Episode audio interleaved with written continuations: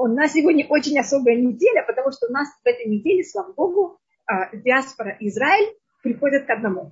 Мы объединяемся. У нас сейчас в диаспоре будет две недельные главы, у нас одна, но мы в какой-то мере следующей недельной главы, у нас тоже самая недельная глава в диаспоре и.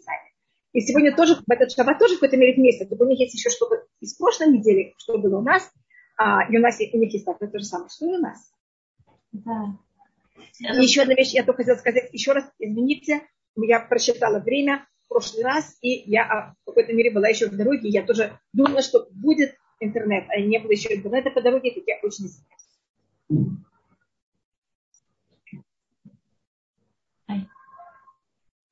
Все хорошо. Все хорошо. Извините, извините, что я так. Мы в каком месте? Спасибо большое, Ангия. Вы выполнили заповедь у Влехтеха Бадерах. Вы даже учили нас в дороге. Нет. Мне даже просто не было, я постаралась, мне казалось перестраховаться и, понимаете, взять еще какой-то, еще два или три интернета у девочек, как видите, ничего не помогло.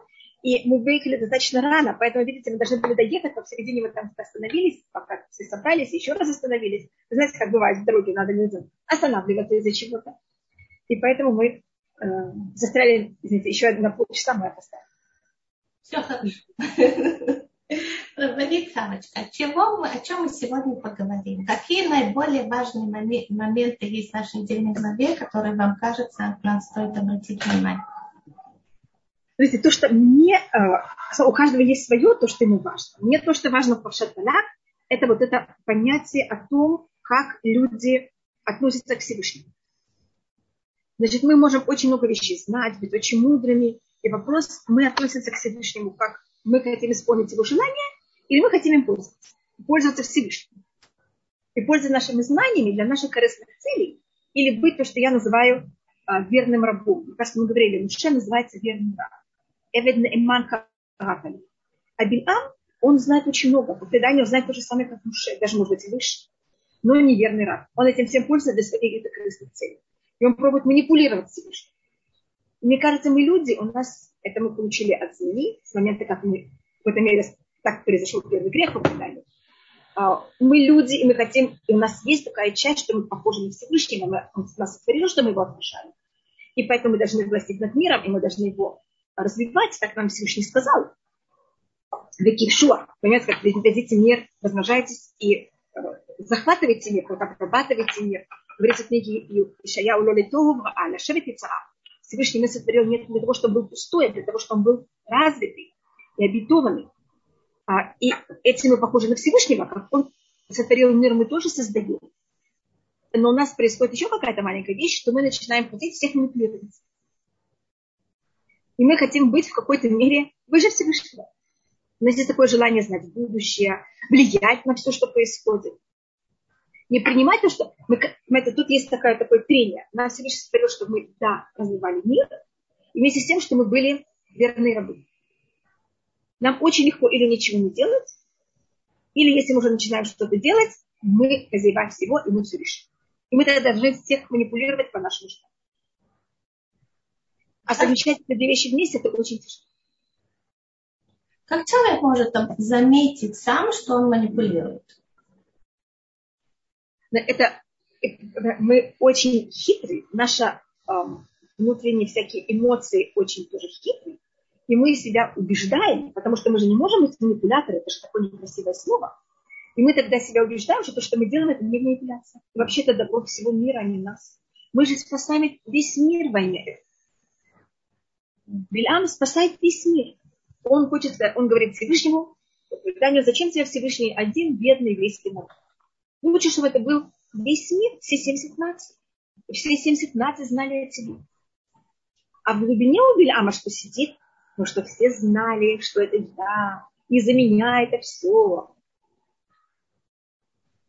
Но это очень, это, снова, мы люди, и мы есть очень честно, мы же не наказаны, если мы э, так себя не ведем и не имеем эти намерения. Поэтому где-то это чувствуем. Но нам так стыдно самим перед собой, что мы это сами от себя прячем. Но мы сами знаем, что это. Все-таки очень непростая вещь. Поэтому, мне кажется, первым делом это надо э, в какой-то мере часть, мне кажется, скромности это того, что мы согласны понять, насколько мы плохи. И насколько в нас есть вот эта бездна непонятно чего. Это говорит э, Алишу. А, и это бездна всего отвратительного, что есть во мне, это не моя вина, меня как сказал Всевышний. Я должна это принять, не бояться туда смотреть, этим заниматься как-то. Понимаете, как это? И вести себя правильно. А когда люди очень высокомерны, они не хотят взглянуть, что во мне, я завидую, я имею корыстные цели. О чем вы говорите? Я только спасаю весь мир. Когда происходит такой момент, где человек э, понимает, насколько он э, слаб, насколько он э, неправ, насколько он, да, то, то это, это стыдно, и тогда хочется убежать, да. Как, как, как в этот момент, когда ты понимаешь, насколько ты, ну, грубо говоря, лоба седер, ты, ты, ты, ты, ты плохо в этом моменте, да, не убежать, а вот этот момент связать с Всевышним, чтобы это была, да, там образовалась связь. Первым делом это понять, что это не я, это мне дал Всевышний. И это моя работа. То же самое, как в доме. Я вхожу в дом, у меня есть э, есть разные комнаты в доме. Есть комнаты очень неприличные, их тоже надо убирать. Если я решу, что у меня нет этих комнат в доме, вы знаете, это будет не очень приятно. Вы знаете, я как-то услышала такое выражение, которое мне очень помогло в этот момент. Но это было на иврите, может быть, по-русски это грубо прозвучит. И, ну да, я поняла, что я дурочка, как бы, да. Но я что я, ну, как бы я поступила глупо, да, я понимала, что я поступила глупо, я как бы дурочка, да но я же твоя дурочка. Я тоже даже не говорю о том, что я поступила. Я просто вижу в этих все мои желания, понимаете? Когда я поступила, это, это конечно, тоже, в любом случае мы остаемся. Но когда это поступок, это как будто что мое что-то нарушено, и может быть одноразово. А я тут говорю что что-то более ужасное, что это все во мне, эти все желания. Но он мне их дал для того, чтобы я над ними работала. А проблема, когда я отказываюсь это делать и не хочу над этим работать, и тогда потом я убиваю сама от себя. И не исполняю то, что мне надо. Но это не моя вина. Я думаю, что тут у людей от вина, э, что я такая, это как будто люди хотят быть совершенными. Совершенные люди не нужны в этом мире. Совершенные люди, вы знаете, где находятся уже. А мы же хотим жить. Поэтому чем больше у нас есть недостаток, тем лучше. У нас есть больше чем заниматься еще. В прошлый раз вы сказали, что мы со Всевышним партнеры. Как вот эта грань между я партнер и я, я хочу делать, как я хочу? Вы знаете, с первым делом, именно как вы говорите о партнерстве, если я скажу мой партнер, ты знаешь, я с тобой партнер, но я буду делать, что я хочу, мне кажется, что никакой партнер со мной не хочет быть партнерством. Естественно, конечно. То есть все равно есть партнер, есть, есть диалог. Да, конечно, и есть какое-то уважение один к другому, есть какое-то порабощение один другого. Видишь, что это как Принятие. А по-другому просто ничего не произойдет. Это как, э, как, как у Крылова. Если есть э, э, щука, понимаете, орел, каждый тащит в свою сторону, а это просто телега никуда не двинется. Но еще есть такой момент, ведь мы Всевышний все время просим, да? Как мы можем понять, что это просьба, это уже стало манипуляцией, что это не, не просто просьба? О, когда мы пробуем что-то сделать для того, чтобы как будто бы Всевышнего заставить. Что еще раз? Всевышний что? Как будто Всевышнего заставить.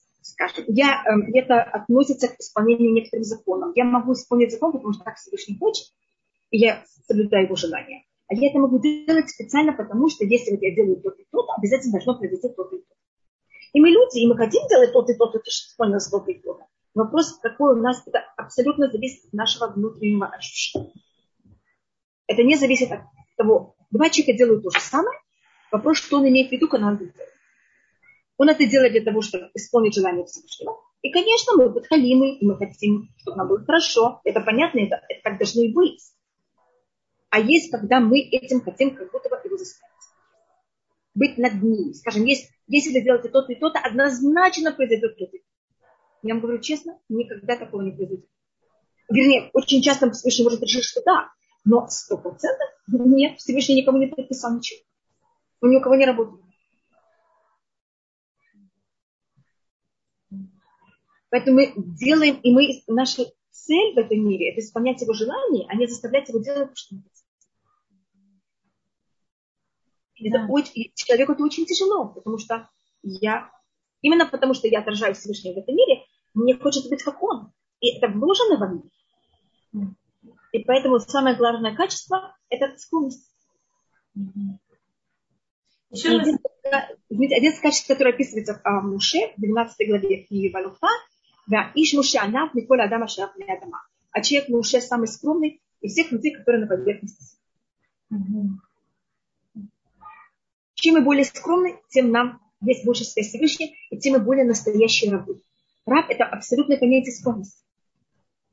Это абсолютная поданность сказания. Но с другой стороны, рабы знают все слабости, знают все места ключей всех складов казани. Есть рабы, которые неверны. Это все делают для себя. Но тогда он не настоящий раб.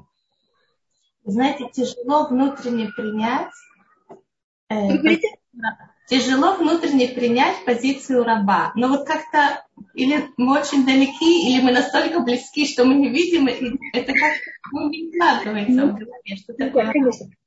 Просто для меня а, и понятие раба, и понятие царя, потому что мы говорим, что Всевышний наш царь, а, психологически для меня это, эти два понятия очень сложны мне понять себе.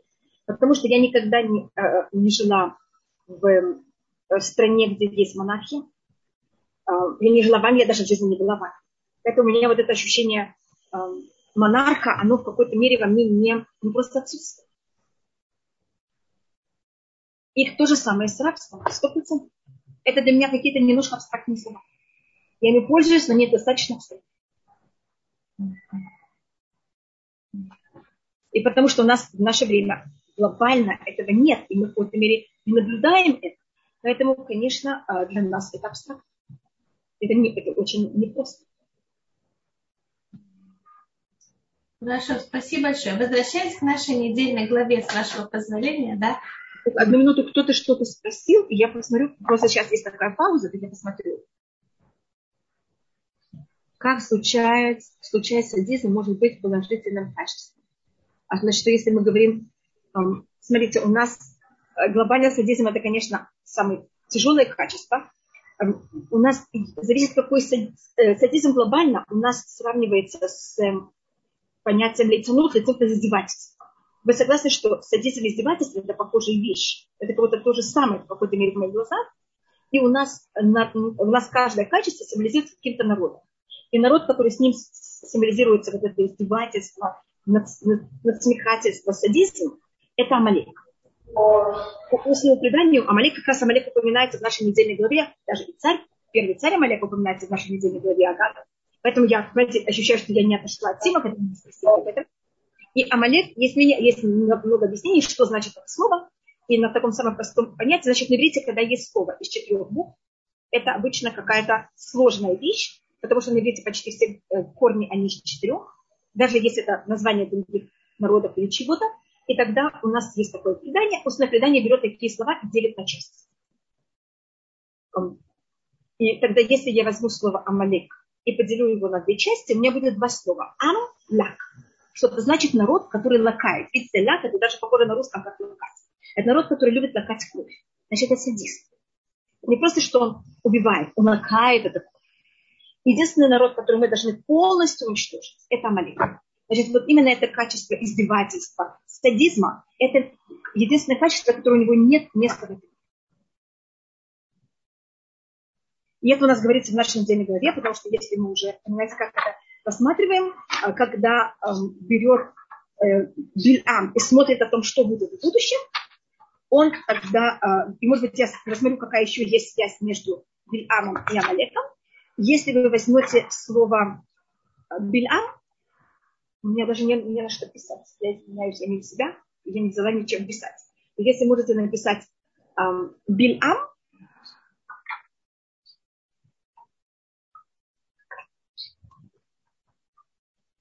Или я могу просто показать это слово. Я ничего не вижу. Может быть, кто-то видит, я ничего не вижу. Но если можете мне, пожалуйста, Амалек, значит, я пишу Биль Ам. И Балак, последние две буквы, просто это чистая математика, последние две буквы э, слова Бильам, это Айн и Мем, Бильам, Айн и Мем. Последние две буквы Балак, о, большое спасибо, только выше, Бильам, точно. А потом напишите Балак. И видите, какая интересная вещь. Первые две буквы Биляма и Балак, они такие же. Если возьмете и просто сделаете плюс, э, возьмите, у вас только открывается тетрадка, и поэтому не виден лист. Извините, вы сами себя... Вот, спасибо. Точно. Бильам и Балак. Вы берете Ам и последние две буквы слова ам, э, Балак. Ламет Куф, у вас получится Амалек. Вы заметили? Э, Рабанит, это покажите еще раз, пожалуйста, было не видно. Вы видите, что у нас получается Амалек? Это я говорю вам правду или нет? Эти вместе составляют слово Амалек. Поэтому Бильам не совсем Амалек, Балак не совсем Амалек. А Бильам у него есть духовное желание Амалека, у Балака есть физическое желание Амалека. У каждого Билям он теоретик, а Балак он практик. И когда они объединяются вместе, они проявляют в мире вот эту силу Амалека, это издевательство, насмехательство, садизм. Значит, каждый из них не полный садист, понимаете? Они когда вместе объединяются, они такие полные садисты. И если посмотрите книги Бамидбар, 24 глава, 20 посуд, и посмотрел, Бильам смотрит на будущее, что будет, и увидел Амалека, и он взял и сказал свою притчу, начало народов Амалек, а конец его уничтожения. Бахагдо Абибуху. Поэтому единственный народ, который должен быть полностью уничтожен. И Билям видит вот это понятие, потому что он, это 50% он, что, конечно, от него ничего не останется, это Амалек. И это вот это понятие садизма. Поэтому у всех качеств есть место, у садизма нет места. И садизм это качество, которое должно, должно быть уничтожено. Ведь Бильам и Балак из Муава, а, Бильам, они, Балак, он царь Муава, а у нас есть предание, что они были потомки Лавана. Парзам Олег из Исава, да, как это понять? Талхай совершенно правы, поэтому я тут рассмотрела, что Бильам, он имеет половину духовной силы Амалека, и Балак также, но они сами были потомки Лавана. Поэтому у них первые две буквы их имени, они не потомки Муава, Балак только сейчас царь Муава. А первые две буквы Бильама и Балака – это те же самые первые буквы Лавана, только в другом порядке. У нас там есть целая хитрость. Понимаете, что это, какие их духовные силы, кто не видит. Скажите, пожалуйста, вот какая есть символика в том, что Балак пришел, а, послал, и, и он встал, и он пошел. Вот какая символика всего сценария того, что там происходит? Значит, на, это можно рассмотреть с очень-очень много сторон. Это, конечно, очень особое. Вот, когда у нас написано в Масехе Бабабатха о том, что какая, кто написал каждую книгу Танаха, когда говорится о э, Торе, говорится, что Муше написал Сифо, свою книгу, имеется в виду Свет Торы, и Пахшат Биляма, и отрывок Биляма. Но написал и слова, которые говорил фараон, и то, что происходит с Авраамом. Но вся Тура на одном уровне, но как будто бы то, что мы сейчас рассматриваем в нашей теме говорит, это что-то выходящее вон из себя. И это понятие э, в какой-то мере о том, как люди, которые, значит, Бильам считается э, как самый мудрый, самый знающий, самый духовный человек своего времени. И это понятие, как такой человек может взять, вести себя настолько отвратительно, если у него нет Торы. И у нас есть также и евреи, которые э, совершенно не такие. Кто вот противоположность Бильама, это и тут но он тоже говорит про Итру. Значит, у нас есть э, люди, есть евреи, есть неевреи. И в нееврейском мире тоже есть люди очень духовные, есть люди, которые очень духовные и в какой-то мере недостаточно согласны видеть в себе весь эти минусы. И они э, уходят непонятно куда и просто разрушают полностью мир, хотя они очень духовные. И это символика Бильама. И считается, что это за счет того, что у них есть какие-то корыстные желания, которых они, может быть, даже не согласны увидеть, или они в каком-то не согласны ими заниматься достаточно. А есть другой человек, это и то, который согласен во имя своих э, гуманных, так правильно сказать, э, взглядов, взять и, наоборот, потерять очень много, и э, он потом примыкает к еврейскому народу. Значит, Итро и Бельам – это символика вот двух величайших философов неевреев. И как они с этим? Один хочет от всего выиграть, иметь какие-то личные выгоды. Видите, Бильам находится рядом с каким-то царем, и царь его зовет, и он ему будет платить, сколько он будет платить, и кто будет, кто будет его звать, и какие будут, будут э, посланники к нему ходить, и насколько его будут уважать, и делать всякие эти расчеты. А Итрон, наоборот, когда он понимает, что фараон хочет взять и уничтожить еврейский народ и кидать младенца в воду, что это явно, мне кажется, всем понятно, что это совершенно неэтично, он берет и э, подает на э, увольнение, уходит от фараона, этим становится персона нон грата во всем мире, и мы все. он согласен за счет своих взглядов мучиться и терпеть. Просто я не хочу сказать, что все евреи плохие, понимаете? Это вот зависит от том, как, э, как и что пользоваться тут то, что мы говорим, более это не знание и духовность. Уже часто нам кажется, когда человек духовный, так он духовный. Вопрос, что происходит с его качеством, как он этим пользуется. Есть всякие измы и теории, которые казались такими честными, великолепными, просто спасение всего мира. А, конечно, разрушили весь мир. Мы в какой-то мере даже были знакомы с некоторыми такими идеями. Это когда люди, которые этим пользовались, они манипулировали этим. Время своих каких-то самых низких страстей жила. И это символика греха. Это мире все время повторяется. Теперь, если люди, у них нет вот этих духовных каких-то взглядов, возможностей, люди за ними не идут. И чем они более духовны, они более опасны. Да, чем они более духовны. А вот вопросы, хотите ответить на то, что... Да. Это, когда, то, то есть эти духовные силы были ранее созданы своего народа, а потом воплотились внутри. Есть, значит, они были внутри Лавана. Как вы знаете, Лаван, он же эм, дядя Якова и Исава. Значит, эти духовные силы были внутри Тераха, если можно даже более сказать, и потом от Тераха они как-то поделились кто куда, и вот эта сила потом пошла к Исаву. Но корень ее это Лаван. А, такой момент говорящая ослица, да? Что это? Говорящая ослица. Как мы можем это вообще понять? Очень да, странная вещь, конечно. А, меня тут спросила Ирина, как он дадут таким сильным рукам? Это Всевышний дал вот это для того, чтобы в мире был. Значит, у нас есть такое правило, которое, может быть, вам уже надоело это слышать от меня. Я это буду, я все время это повторяю, извините что у нас в мире должно быть абсолютное равновесие. Момент, когда у нас есть кто-то, кто в духовном, позитивно, на высочайшем уровне, должен быть что-то то же самое, имеющее такую же духовную силу в минусе. Если есть только величайшая духовная сила в плюсе, и нет параллельно никакой духовной равной силы в минусе, в мире нет выбора. Людям просто у них вот эта духовная позитивная сила, она просто их поглощает, она просто на них так сильно влияет, что у них нет выбора. Поэтому момент, когда есть такой человек, как Муше, обязательно должен быть кто-то как противовес. А когда Муше находится в Египте, противовес это фараон, когда Муше выходит из Египта, это Египет.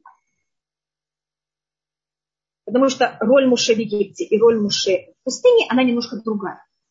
Поэтому в каждом месте есть в какой-то мере другой противовес. То же самое время царя Давида. Перед тем, как Давид стал царем, его противовес это Дуэк. Когда Давид становится царем, у него есть другой противовес это Это те люди, которые не имеют будущего. И это у нас будет в любой ситуации. У нас даже есть предание, что, что Всевышний нам помог, что перед приходом Машеха, а, перед тем, как это уже будет полностью явно, будет также какие-то люди, которые будут противовес Машеха.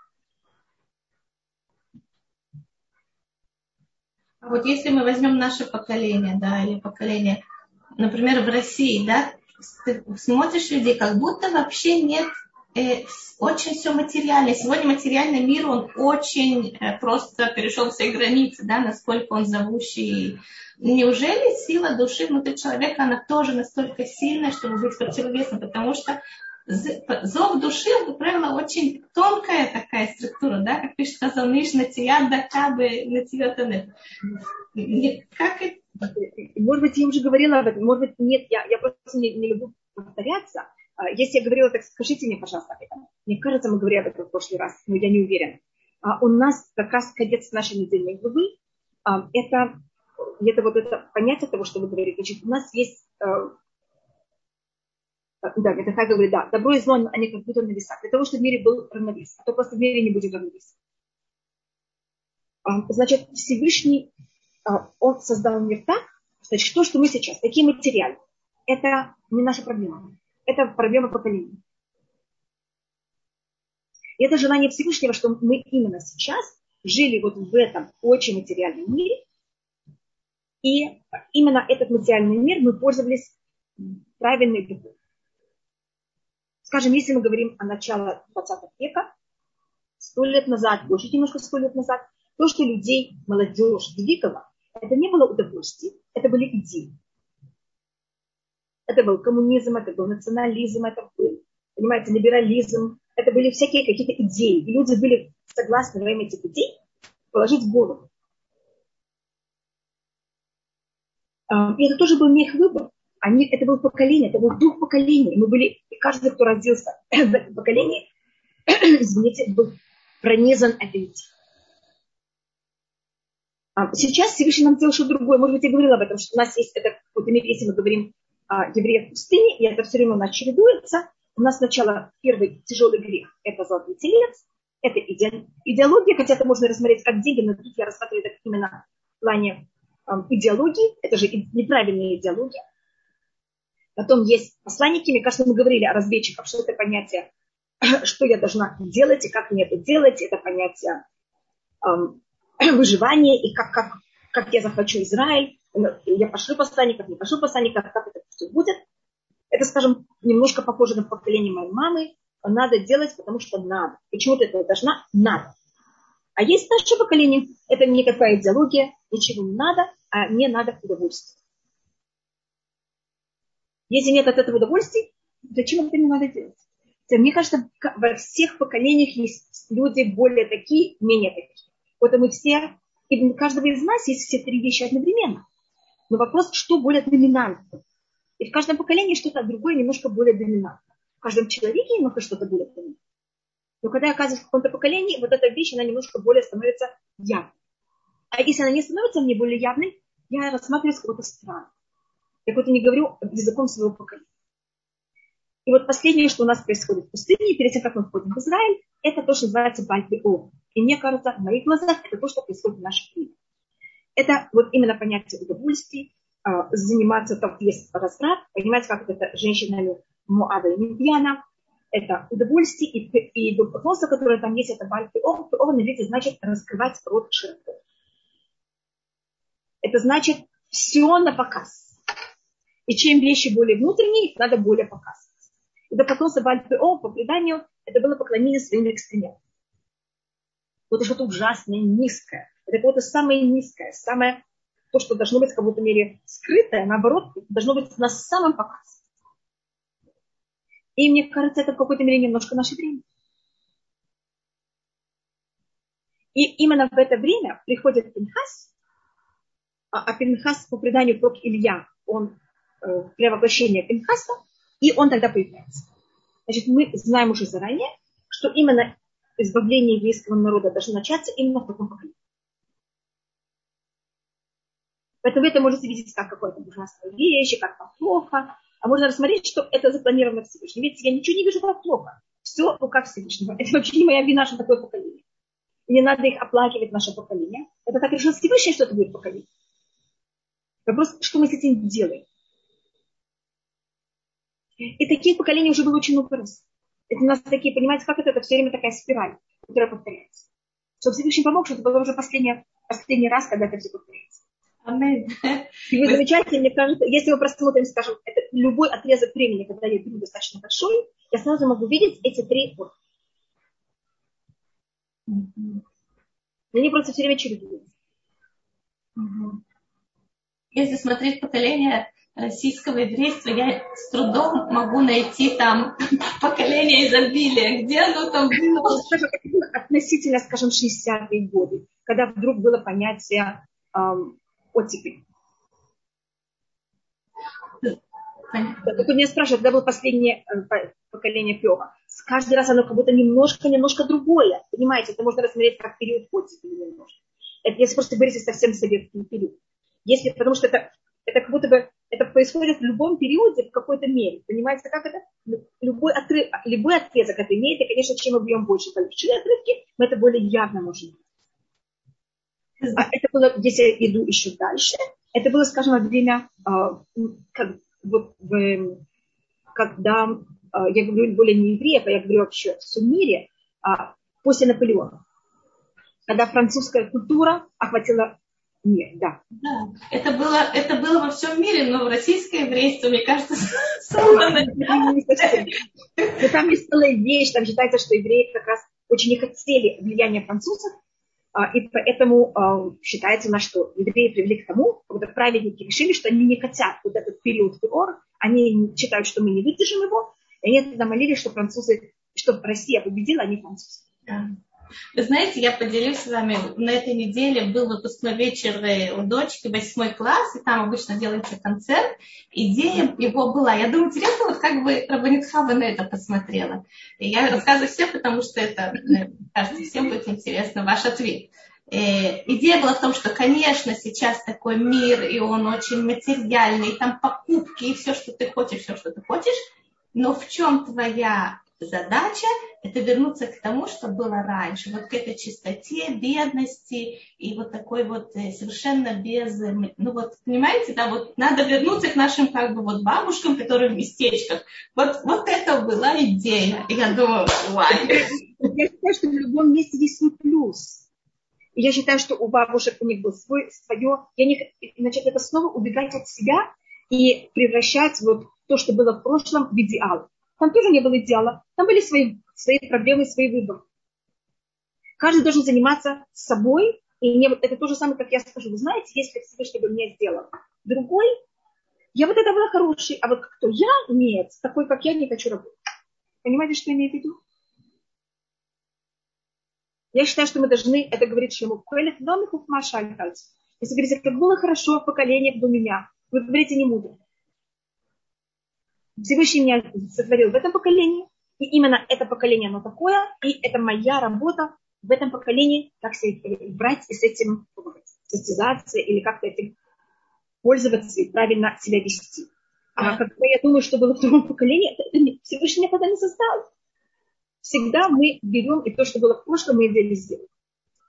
Я уверена, что в прошлых поколениях у них был свой выбор. Не, они были другие люди, у них были другие проблемы, их выбор был для них не, на, не насколько меньше, чем наш. Ну да, это логично. Для того вы должны писать сценарий. Вы должны писать сценарий для спектакля для Бет Яков. Это просто убегать от себя. Да, понятно. Хорошо. Извините, я так говорю, это Шлюмо, просто он говорит, это Шлюмо пишет в говорит, киаямим авишоним мою или. Дни, которые были до нас, они были лучше. И говорит, что он это ломы хухмашальтас. Ты это спрашиваешь не от Вай, вай, вай, Просто я говорю, на базе чего я вам это отвечаю. Поймите, я ничего не знаю, нет моего вообще мнения. Я просто говорю, что, что вы по-другому на это смотрите. Хорошо. Очень заманчивый подход, очень заманчивый. Вообще нет проблем никаких. Да, потому что это не мои проблемы. В момент, когда это не мой выбор, у меня нет никаких проблем. Вы знаете, с вашими проблемами я решаюсь очень легко. И у меня вообще никаких проблем. Вообще я решаю за мгновение. Я не понимаю, почему вы никак не можете решить ваши проблемы. Мои проблемы, о, извините, это выше вообще человечества. Так это примерно то же самое. Да, да, понятно. Хорошо, спасибо. Э, мне очень интересен момент, с вашего позволения, действительно наша недельная глава, и как понимать вот это вот говорящая ослица, она же не только вызывает удивление в нашем поколении, я так понимаю, она всегда вызывала удивление. Конечно. А, и это одна из десяти вещей, которые были сотворены в Эров Шаббат Бенашмашу. Значит, когда Всевышний сотворял мир, он сотворил физический мир, потом он сотворил Шаббат, что это духовный мир, и есть сумерки. Сумерки – это на грани между физическим и духовным миром. Понимаете, почему это? И у нас есть 10 вещей, которые были затворены в эти суммы. одна из этих 10 вещей – это э, вот это говорящее, это называется пиатон, это род этой ослицы. Поэтому это что-то очень, э, надо понять, что теоретически это Всевышний, он не мы. Значит, сначала я что-то делаю, потом я понимаю, о, извините, я что-то не додумалась, сейчас я должна что-то взять и исправить. Когда Всевышний сотворил мир, он все сотворил заранее. Все было продумано до... Понимаете как? Все, что не было продумано, просто такой вещи не может быть. И поэтому эта говорящая острица, она была уже, понимаете, запрограммирована в самом начале сотворения. Это очень странно, как будто в ней есть особая святость, я не знаю как. Ну, умение говорить, это же говорит о чем-то очень высоком духовном. С другой стороны, она была объект самого мерзкого, чего может быть. Да? Как это вместе связано? Значит, что такое эта ослица? Это, снова, зависит, тут можно рассмотреть на очень многих разных уровнях.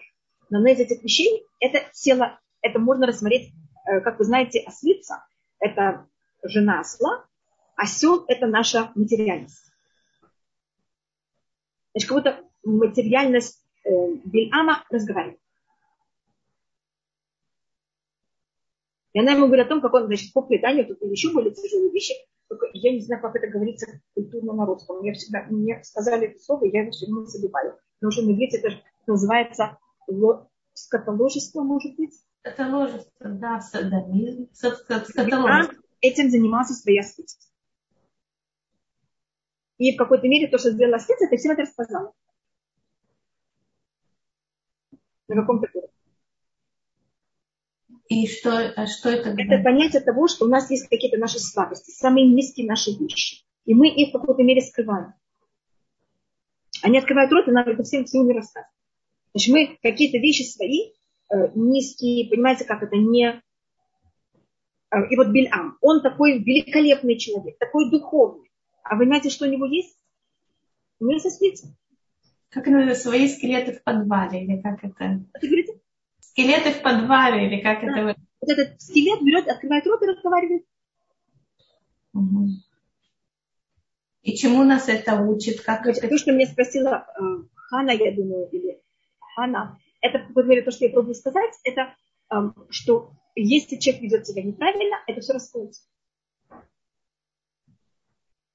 Ослица, тут есть, у ослицы есть много, много символик осветится также, там есть целый диалог, просто предание есть целый диалог, что там было.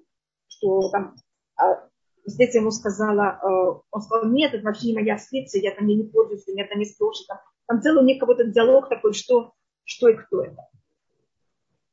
И когда, если мы посмотрим у Авраама, Авраам, Муше, они едут всегда на остров. А Белям едет на остров. А, на самом простом уровне в древние времена остров это был просто такой, ну, просто на чем, такой, самое простое физическое, на чем вы передвигаетесь. Остров он достаточно дешевый, и он ничего такого не, не требует. А, а, а, а специя это была символика статуса. Это мы видим даже в книге судей. Там говорится в пятой главе, от Умалцкого. Особенно если была белая ослица, это вообще был, как мы скажем, сейчас это там, в свое время как черный чай. Понимаете, что такое статус. И вот поэтому это одна из вещей, почему Бильам едет на этой ослице. И, конечно, эта ослица – это что-то, что можно как будто бы, э, э, это женского рода, а он же мужчина, как будто с чем-то, что он может объединяться. Но когда вы едете на чем-то верхом, вы как будто бы есть, у каждого из нас есть наш остров. У меня есть моя физическое начало, у Авраама было свое физическое начало. У Муше тоже. Но есть понятие, когда мы едем верхом над этим. А есть, когда мы не едем верхом на этим, а мы в какой-то мере с этим объединяемся. Mm-hmm. И мы как будто бы, наоборот, сходим вниз к этому. И, и тогда, в какой-то мере, наше физическое начало низкое, оно с нами, значит, разговор, это же духовное понятие.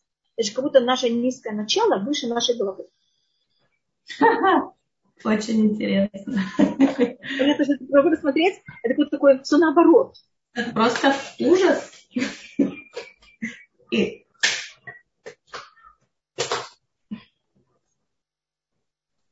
Да, значит, тут Хана пишет, мне кажется, извините, я, я не очень умею всем этим читать. Вы знаете, что мне это все очень сложно. Как бы, и так как случается с одеждой, это я уже сказала, изобилие Всевышнего доступны, да. Да, у нас, конечно, Всевышний поэтому создал в наше время вот это понятие демократии, что все были, а, что все могли намного более отвечать сами за свои предпосылки. Извините, у меня все, все сбилось, все, что мне писали. Если я что-то не отвечаю, извините. Эм, как это связано со словом Машеха? Да. Махон, э, Малка совершенно... Э, у Машеха будет, это говорится, можете посмотреть в книге Захарья, 29, э, извините, книга Захарья, 9 глава, 9 посуд. Это единственное место, где написано о том, что Машех придет на остров. Но там написано очень интересно, там говорится, он э, вот радуйся и ликуй, дочь Сиона, вот приходит твой царь, э, и он бедный, и он едет на ослике, и на осленке сына, э, сын ослицы. Там как будто есть все понятия одновременно, я тут не буду, что это все рассматривается. Конечно, Машех придет на ослике. То, что это белый ослик, это я не знаю откуда. Он, так написано в книге Закария, просто ослик. Там не понимаете.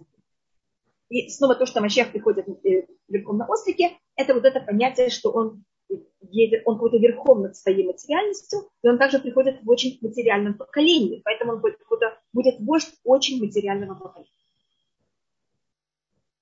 Или, наверное, не ослица, но уже осел, да. Да. И, конечно, чем э, Елена, очень правы, и чем мы более физические и более в какой-то мере погружены в этот физический мир, вместе с тем мы в какой-то мере в состоянии э, размышлять как-то духовно, вести себя правильно, это, в какой-то мере, смотрите, еще намного более э, высокая вещь, потому что чем люди ниже и все равно могут как-то видеть небо, это какое-то время намного более, понимаете, достижение, чем люди уже находятся на высоте. Большое спасибо, Елена, вам также. Вот эта говорящая материальность, о, о чем она нам говорит? Что он так низко упал, что, что у него все просто стало с ног на голову? И у нас только одна маленькая вещь по преданию. Этот ослика, э, ослицу, извините, этого, ослиц, эту ослицу Всевышний убил. Да. И почему у нас показывается, не, не зависит от того, на каком уровне как человек, Всевышний очень уважает человека. И если бы этот ослик, ослица, извините, продолжала бы жить, так все бы говорили, посмотрите, эта ослица взяла и Значит, тут есть такая, такая вот в мире э, издевательство, если можно сказать, над, над. Просто говорили о садизме. Это не совсем садизм, это тоже. Поэтому садизм запрещен. Поэтому для Бильама видеть этого свою ослицу еще раз, после того, как она раскрыла эти секреты, и даже говорила против него, это же для него было ужасное унижение. А, Всевышний такого не допускает. Поэтому вот это вот настолько унижение человека, оно как будто невозможное, и поэтому Всевышний приводит к тому, что это, эта ослица погибает. А у нас то же самое, что если даже человек дошел до такого ужасного поведения, что ему положена смертную казнь, те инструменты, которые приводили к, э, к умертвению э, человека, который был уже, понимаете, вышел совсем из границ общества, надо было хоронить так же. И судя в день, когда они выносили смертную казнь, должны были проститься когда выносят приговор кому-то, а в это время и человек в таком ужасном состоянии, а судьи сидят и едят, это, понимаете, это, это садизм. У нас такое вещь запрещено. Это зависит от какой мерзости дошел человек. Это очень тонкое свойство души почувствовать вот этот садизм. Да, конечно. Поэтому даже вот это минимальный садизм нас запрещен. Просто меня спросили это вначале, поэтому я возвращаюсь к этой вещи. А вот то, что только, извините, я только хочу закончить, извините, извините. Это просто вы говорите про эту острицу, я хотела не закончить. Бильам, что он говорит всему миру? Я умею разговаривать, я могу проклинать, я могу говорить. Почему его зовут? Чтобы он своими устами проклял весь еврейский народ. А тут он не может свои острицы договориться.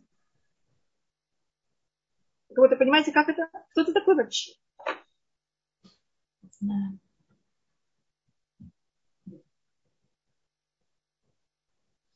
Шабулай Рафуа Шлема, либо Бат, э, Эвелина, Рафуа Шлема э, Йонатан бен Наташа и Рафуа Шлема Вацлаха Баколь и Шуламид Бацар. Аминь. Аминь. Рафуа Шлема. Рафуа Шлема, чтобы все было Вацлаха, э, Рафуа Шлема Баколь, либо Бативина. Безрат Ашем, чтобы у вас все было хорошо. У вас Рабанит Хава сейчас благословила, все будет хорошо, Безрат Ашем а то, что она увидела ангела, как это понять, что его материальность увидела что-то, а он как не увидел это? У нас рассматривается, что животное... Есть, мне кажется, у людей тоже такое предчувствие. Мне кажется, что наше тело более чувствительное, чем наш разум. Часто, когда мы начинаем думать, мы путаемся. а вот именно есть какие-то инстинкты на более совершенно другом уровне. И говорит устное предание, что животным им дано разрешение видеть то, что людям невозможно. Скажем, если вы бы ходили и видели, вы знаете, тут сейчас, вы знаете, что в воздухе есть неописуемое количество а, микробов. Вот я иду, я вижу. Вот это сейчас палочки Кох. А вот это, вы понимаете, как это? Мне кажется, человек сошел с ума. Да уж. И фильм Бенлия. Поэтому Всевышний нам это прикрыл, что мы не можем это видеть. И вы знаете, что зрение, а, у каждого животного есть свой спектр. И спектр э, э, цветов и то, что видят животные, оно совсем другое, чем видит человек. Да. Поэтому то, что дано животному, не дано человеку, ему мудрецы это знают. То есть ангелы тоже существуют и сейчас, но мы их просто не видим, а животные, может быть, всегда видим. Как-то замечают, чувствуют, я не знаю, у них свои какие-то понятия. И может быть, Александр Авраам Бен Инес. Амин. И может быть наша духовная составляющая или животное, я не знаю, да, чувствует это, что не видит наши глаза и не, и не видит разум. Вы входите в комнату, и вам дискомфортно. Вот какое-то место, и вам приятно. Что это такое? А это из духовности или из материальности идет? Вот логично вы не можете ничего объяснить. Нет но у вас какая-то, понимаете, какая-то интуиция, какая-то физическая вещь.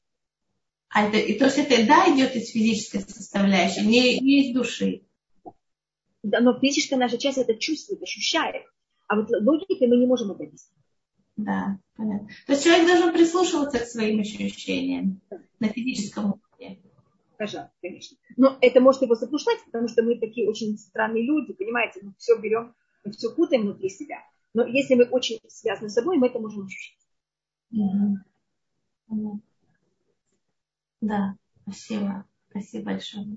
А то, что он, э, когда он пришел и благословил еврейский народ, да, и, и он как бы благословил такую вещь, ну, скажем, бытовую, которая символизирует очень много, но прям какой, какая идея в этом?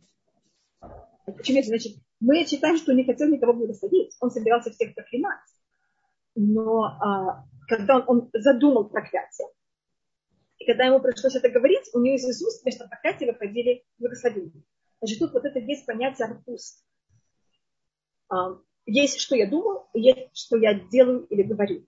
И человеку кажется, что если в поступках это еще не всегда в моих руках, потому что я хочу, и не всегда так происходит, может, может быть, что, что-то нам мешает в физическом мире, но что я сказ- говорю, это же совсем мои, уже я могу это делать.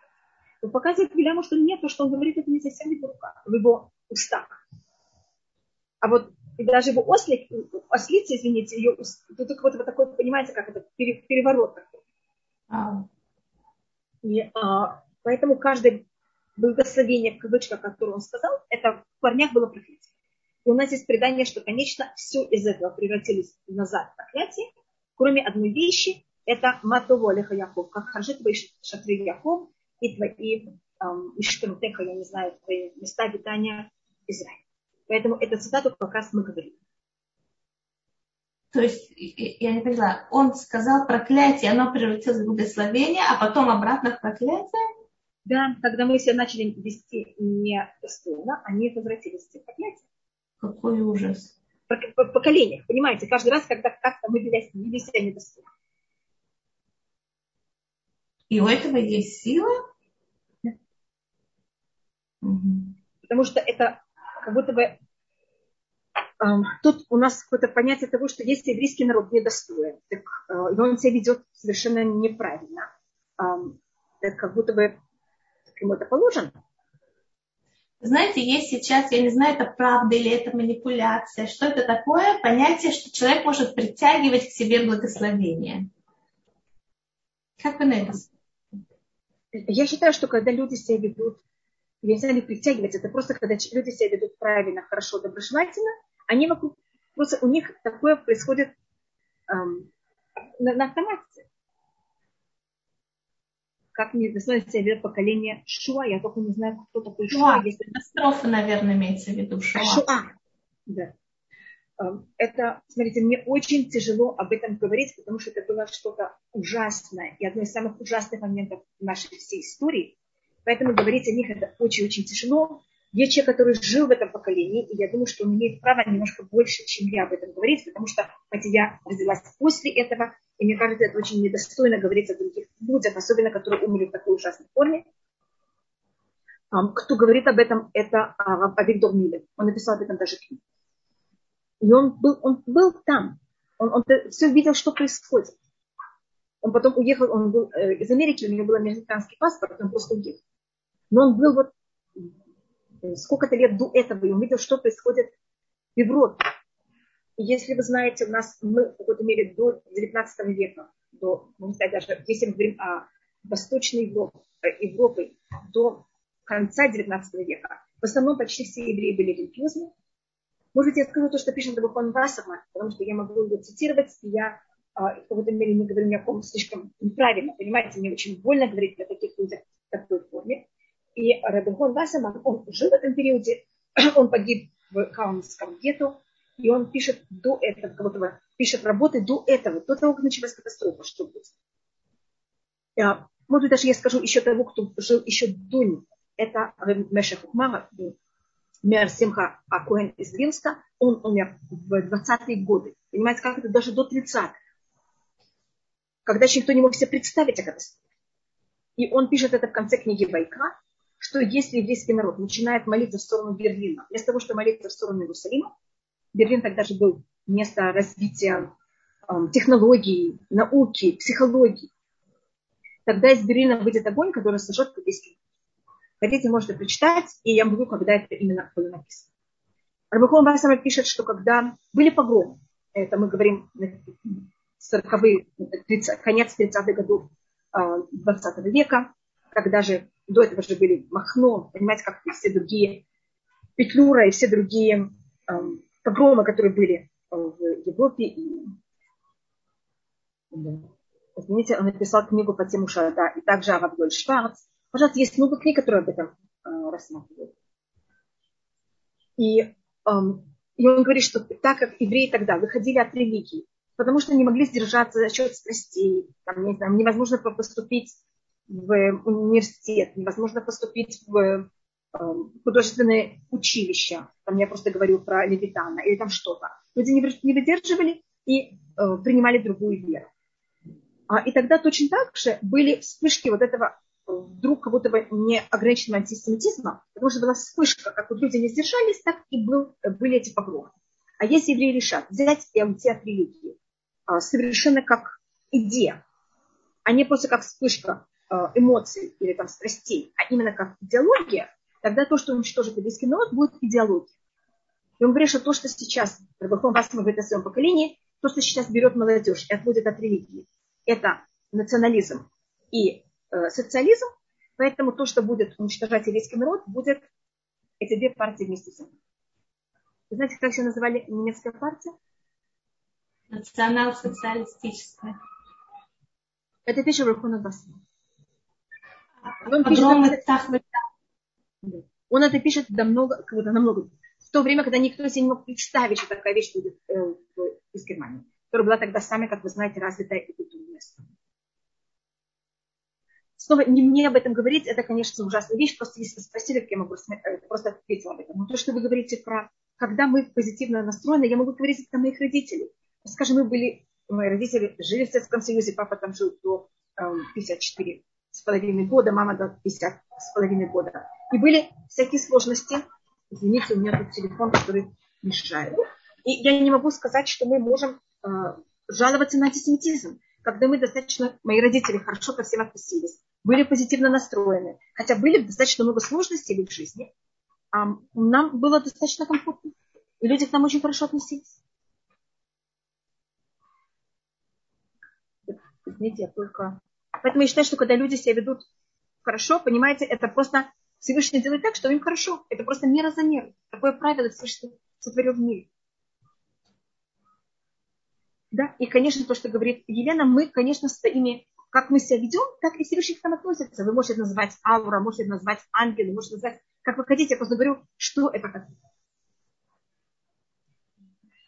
Как он тут говорится, тоже, э, и тогда вы написали, также есть очень много книг об этом. Так может мы закончим чем-то очень хорошим. У нас еще есть э, все, мы как-то закончили время 11. Но если есть еще какой-то вопрос или что-то очень приятное, пожалуйста, может быть, я только рассмотрю. А последнее, что Пинхас, когда он идет и убивает Зимри бен Салю, тот, кто взял и выступил там открыто, что он хочет жить с этой э, медяникой, э, говорится нам, с каким инструментом пошел это делать Пинхас. И говорится, что он пошел это делать Ром. Это очень странный инструмент, мы его очень редко видим. Обычно, когда хотят кого-то наказать, это делается мечом. Мечом меч называется на иврите херев. Херев, корень этого слова, это хурбан. Это разрушение. Значит, когда вы берете и хотите что-то разрушить, вы берете меч. Когда вы берете ромах, это копье в переводе, мне кажется, но буквы ромах на иврите, это тот же самый корень, как рахамин, как милость. И это подчеркнуть о том, что Пинхас это сделал не чтобы взять и наказать земли Бенсалим, его разрушить и уничтожить. А его цель была спасти. Он видит, как евреи умирают за счет этого. Поэтому даже, когда мы берем, поэтому мы можем делать тот же самый поступок. Но у нас может быть внутреннее желание наказать, мстить, судить, чтобы в мире было все честно. А можем это делать от милости. И спасать сейчас то, что есть мор, и погибают 24 тысячи евреев. И то, это тут подчеркивается именно, каким инструментом пользуется Пинхас. 24 тысячи, как у Рабиакима. Да, конечно, но это уже на другом совсем уровне, конечно, это перекликается. Вы совершенно. Видите, как вы уже замечаете всякие такие тонкости. Ну, я учусь у вас. Да. Есть здесь тоже вопрос, если, пожалуйста, вы можете ответить чуть-чуть. Да, я не видела. Тут есть, я вижу даже четыре вопроса, я даже их не видела. Почему не кушают молочный соус с рыбой? Спасибо.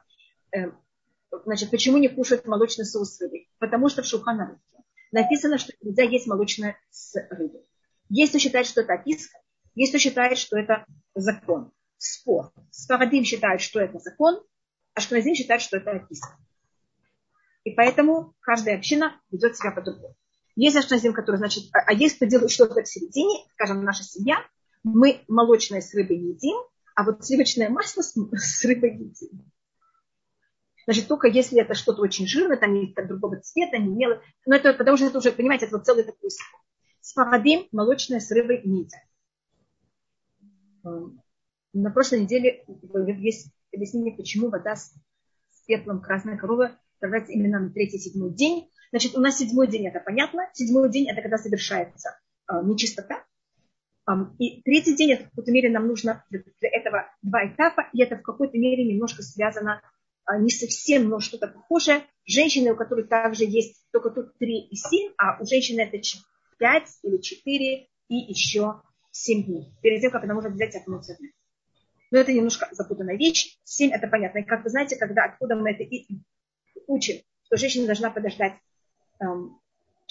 пять дней перед тем, как она может начать свои чистые дни, можно говориться, что вы не подходите к женщине три дня. Видите, там тоже говорится эти три дня. Чтобы обернуть, прокля... А, проклятие благословением обратно. Нужно чувак всего народа или только Мащех может. Нет, любой... Это, первым делом, связано с каждым из нас, и а весь народ связан с каждым из нас. Поэтому, если мы все, каждый из нас немножко себя лучше ведет, это мы также э, в какой-то мере можем это взять и предотвратить. Это может делать любое, любой из нас, женщина, мужчина, все равно как. Есть у нас предание много раз, что женщины, скажем, у нас есть предание, что жена Алвадья э, в книге царей, она спасла весь еврейский народ от уничтожения. А, а Виталь, а что грех учеников Радиакива сроднил с грехом Бальтеора? Это о, очень хороший вопрос, не очень простой ответ. Э, бесконечно банально. А, спасибо большое. Это целое понятие карета Шимона и что там происходило, конечно. Спасибо, спасибо всем. А Виталь Хай, извините, что я сейчас еще не ответила. Большое, большое, большое спасибо всем. До свидания, шаббат шалом. И я очень рада, что мы уже с диаспорой в одну ногу. До свидания, большое спасибо всем. Бацлаха. Спасибо большое. Шаббат шалом. Шаббат шалом. Видите, у нас сегодня... Днем решен есть встреча, да? Да, да, без Днем, значит, до встречи в, в это воскресенье. ближайшее. Видите, у нас сегодня даже получился целый урок недельной главы.